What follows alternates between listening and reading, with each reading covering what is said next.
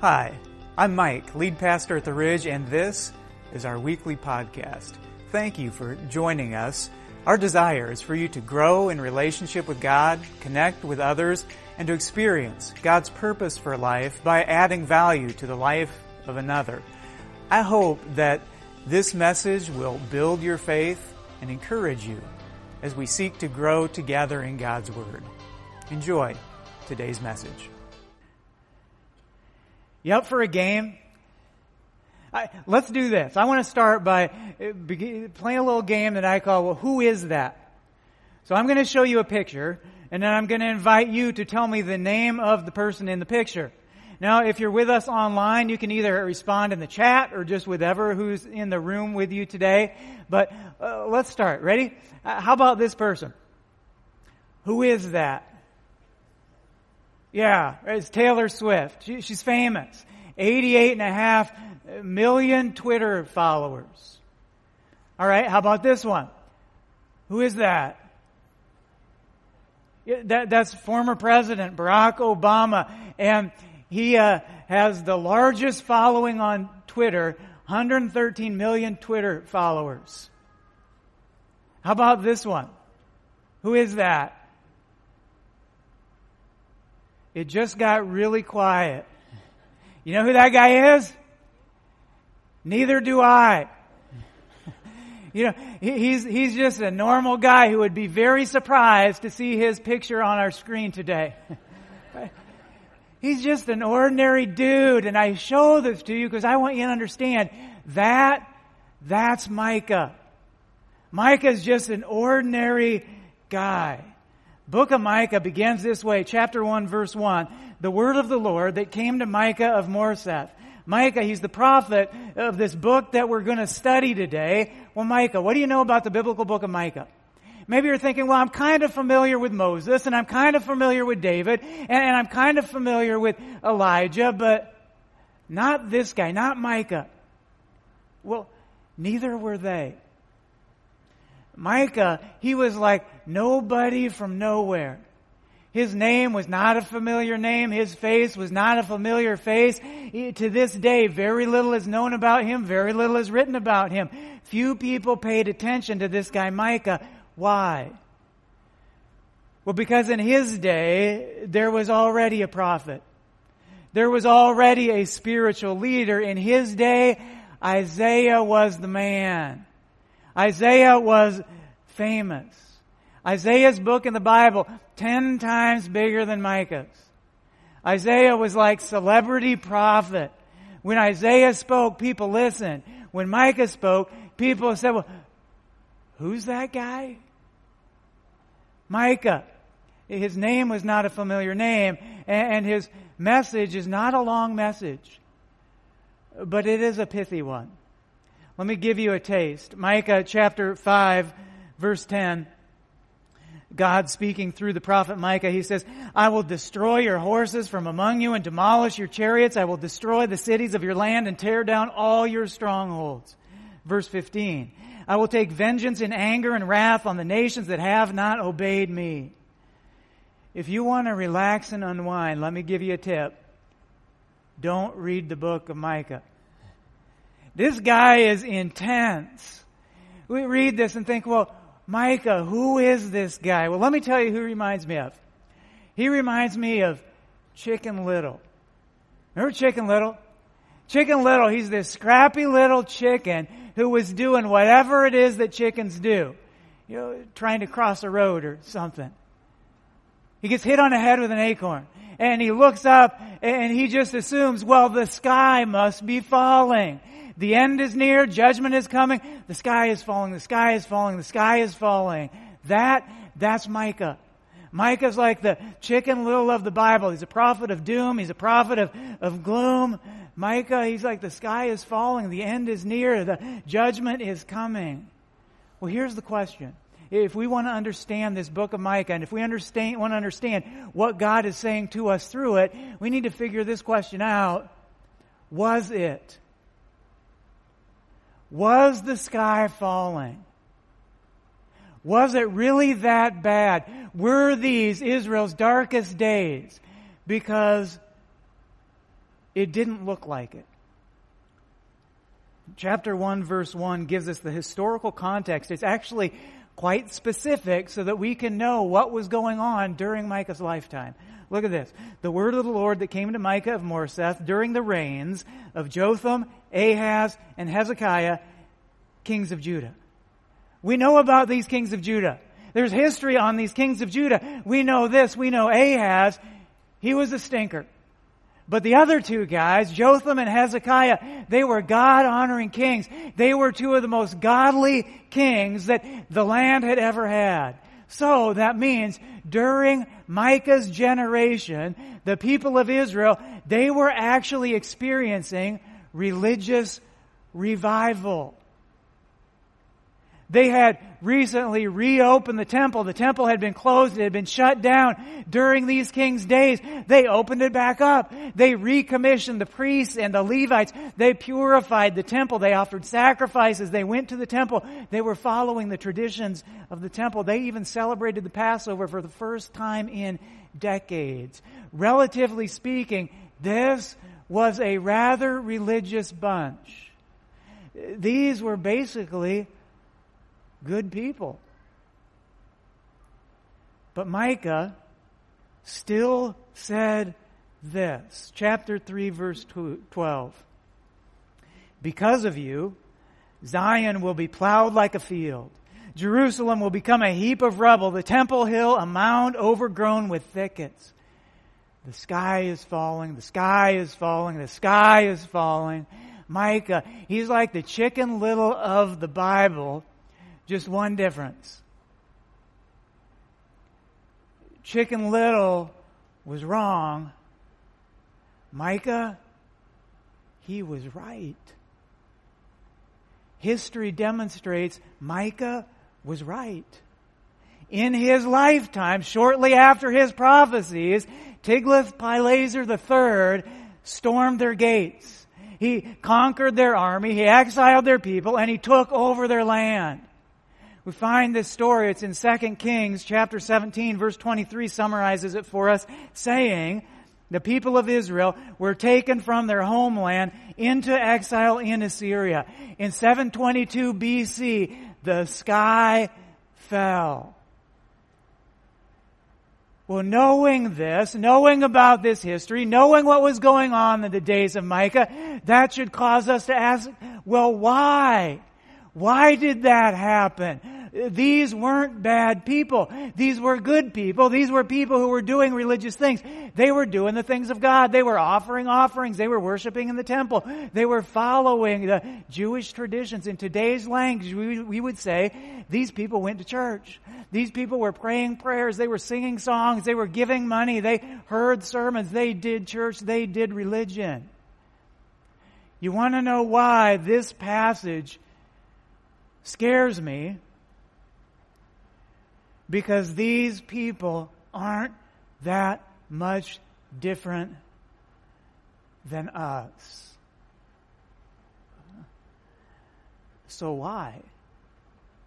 If these were good people, if these were religious people, why did their sky fall? What was the issue? What's God's problem?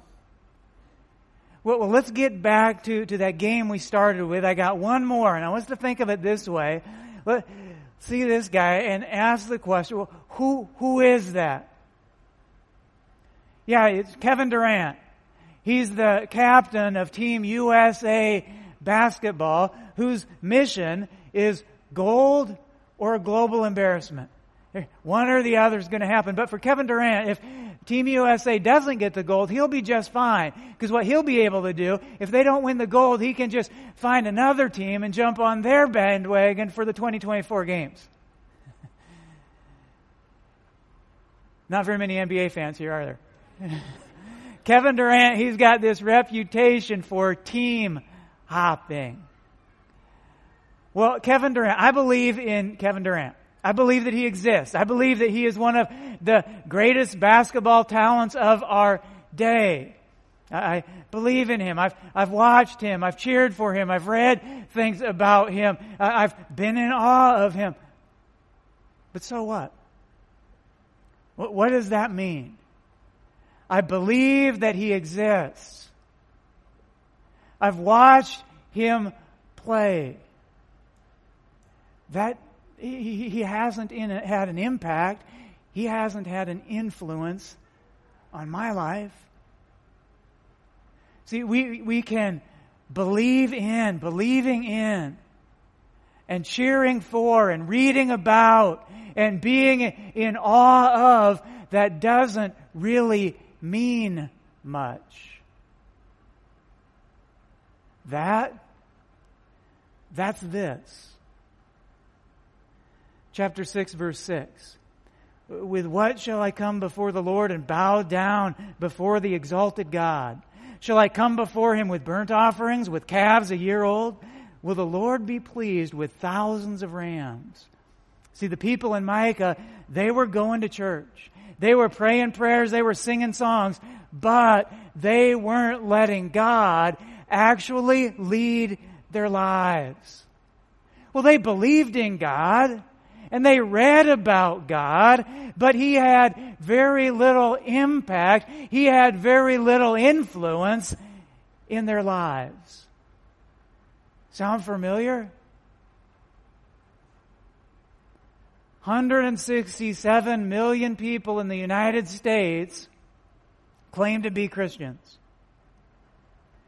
167 million people in the United States claim to be followers of Jesus. But do you have any idea how many of those who claim to be followers of Jesus also say they're committed to discovering and actually following the teachings of Jesus?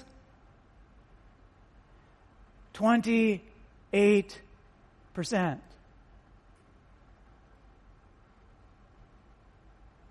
Wow. 167 million people believe in an all-powerful supreme God who loves us so much that He gave His life on the cross for us, yet still live as if that didn't happen. That's an issue. That's the Micah issue. Self examination time. And hear my heart on this. There, there's no, no shame, no judgment. You don't have to tell anybody. This is just an opportunity between you and God. And if you're with us today and you're not following Jesus at this moment in time. No, we're glad that you're here. We're glad that you're seeking and, and learning. You're, you're welcome. We're glad to have you a part of what we're doing. But understand this, that what Micah's going to do here, well, you're off the hook. But if you do claim to be a follower of Jesus, then Micah is rather convicting. Micah is rather challenging. He challenges us by asking this Am I a, a follower of Jesus, or am I really just a believer of Jesus? The uh, real practical here because the evidence to that isn't found in what we say, and the evidence for that isn't found in what we think. The evidence for that is found in how we, well, in how we live. So here, here's the questions. I'm just going to give you a few questions for reflection. And again, apply this to yourself. Don't apply this to the person sitting next to you. Apply this to you. This is just between you and God, trying to decide, am I following Jesus or am I really just a believer of this Jesus? Well, how about this question? Does following Jesus ever set your priorities or rearrange your schedule? When? Does following Jesus, does it ever change your lifestyle? How? Does following Jesus ever influence any of your decisions? Well, which ones? Following Jesus doesn't mean that I own a Bible. Following Jesus doesn't mean I know the Bible. Following Jesus doesn't mean I read the Bible. Following Jesus means I obey the Bible. Following Jesus doesn't mean I do what I feel like doing. Following Jesus doesn't mean I'm going to do what everybody else is doing. Following Jesus means I'm going to do what He asked me to do. You see why Micah isn't very famous? I mean, this book, convicting, confrontational. But that's not all. Micah also goes on and says things like this. Chapter 7, verse 18. Who is a God like you, who pardons sins and forgives the transgressions of the remnant of his inheritance? You do not stay angry forever, but delight to show mercy. You will again have compassion on us. You will tread our sins underfoot and hurl all our iniquities into the depths of the sea. That, that's mercy and compassion and grace and forgiveness. See, you and I, we may mess up. We may fail. We may blow it. But God, God says, I'm not done. I'm not over. I'm not checking out. I'm not giving up on you. Some 700 years before Jesus, Micah declared this. Chapter 5 verse 2. But you, Bethlehem Ephrathah, though you are small among the clans of Judah, out of you will come for me one who will be ruler over Israel, whose origins are from old, from ancient times. That, that's a Christmas passage. That, that's Jesus. Through the prophet Micah, hundreds of years before Jesus came, God was saying, I know, I know there are some things in your life that are hard, that hurt, that aren't going the way that you want them to. Know this, I'm not gone. I'm not abandoning you. I am going to enter in. I will come. Chapter 5 verse 4. He will stand and shepherd his flock in the strength of the Lord, in the majesty of the name of the Lord his God, and they will live securely. For then his greatness will reach to the ends of the earth, and he will be our peace. Jesus didn't come to judge us. Jesus, he came to rescue us. 2700 years later, we understand, well, we understand the cross. He came to give His perfect life in exchange for our imperfect lives. He came to forgive. He came to bless. He came to heal. He came to restore. He came to love and, and more. After the resurrection, Jesus did this amazing thing. He, he was raised from the dead. He's gathered with his closest followers, and he put that this way. John 20, verse 21. Jesus said, peace be with you. As the Father has sent me, I am sending you. And with that, he breathed on them and said, receive the Holy Spirit. Well, why did they receive the Holy Spirit? To comfort them? Well, well no. To protect them? Well, no. Uh, did you catch what it said? As the Father has sent me, I am sending you. Jesus gave the Holy Spirit and Jesus said this to his followers. He's saying, here's what I want you to know. You've been saved. What I just did on the cross, on the resurrection, that's enough. Your sins can be forgiven. You, you can have strength to, to be stronger than sin and to be stronger than evil through me. You have been saved and more. You have been saved and you have also been sent. You have been sent to represent me, to love and to bless and to heal and to restore.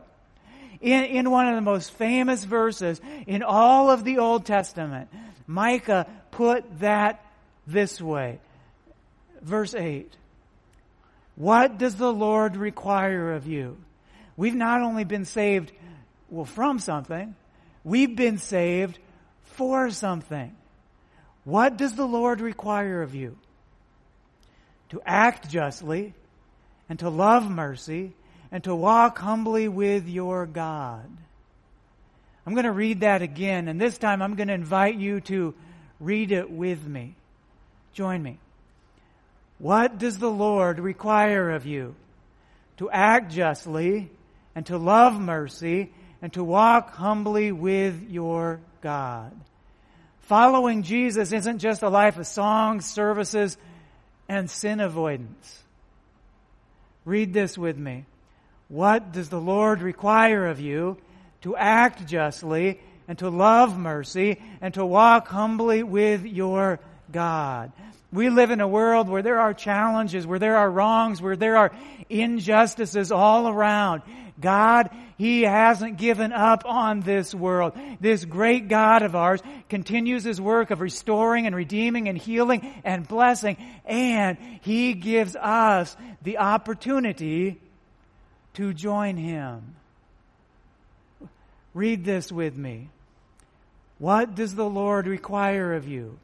To act justly and to love mercy and to walk humbly with your God. At the Ridge, we're not just committed to helping people who are here within these walls. We're committed to helping and serving with people who are out there in our community, in the world that we live in. You got, if you're in this room, a handout when you came in. If you're with us online, you can check something out in the chat section. There'll be a link that you can, you can go to. Whole bunch, just a few opportunities that we're involved in saying we want to make this community a better, a better place. And I'm not going to go through all of these. I invite you when you have an opportunity to, to read them. But I will say this about it. These things, they're not just for your information. This is, well, this is an invitation to you. Eh, these are all led by volunteers. Just people, ordinary people like you and like Micah who say, well, I, I want to, I want to do something meaningful with my life. I want to be a part of some of these things that God is about. And so I'm going to find ways to be able to use my time in those purposes. And understand this. You know, we, we don't just do these kind of things because it's a popular thing to do. You know, everybody's got a cause these days. But we do these things because, well, we're followers of Jesus. We want to do the kind of things that Jesus did. We want to reflect Him. We've been saved and we've been sent. Micah 6 8. Read this with me. What does the Lord require of you? To act justly and to love mercy and to walk humbly with your God. That's not just limited to ministries of the church. You can live that out on a daily basis. Every time you notice the person that no one else notices. Every time you encourage the person who's discouraged. Every time you take care of the person who's not well. Every time you serve someone who's under resourced. Every time you seek justice. Every time you offer forgiveness. Every time you add value to someone else's life. That, that's Micah 6 8. Well, Micah, the prophet Micah, he wasn't a celebrity. He wasn't popular.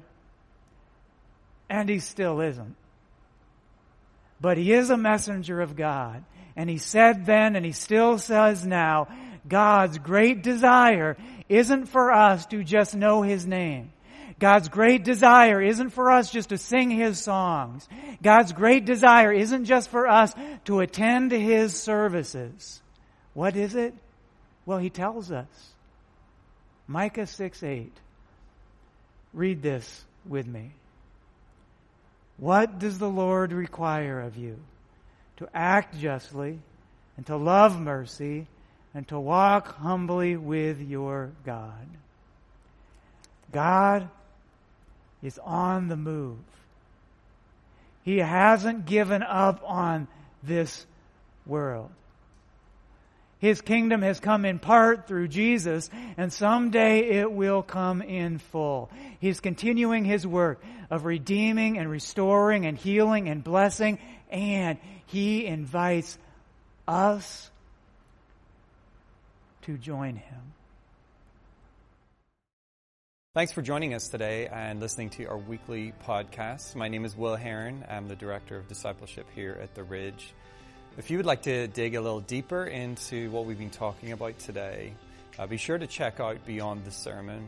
This is a weekly devotional that goes out after second service on Sunday. There you'll find a scripture that we've been looking at, some questions for you to, to dive into. But then there's also a discussion uh, that I have with whoever is teaching that Sunday, and we just dive deeper into different themes and topics from the sermon. If you've enjoyed our podcast, feel free to share it with your friends, and also jump on our website, ridgelife.org, to get more connected here at the Ridge.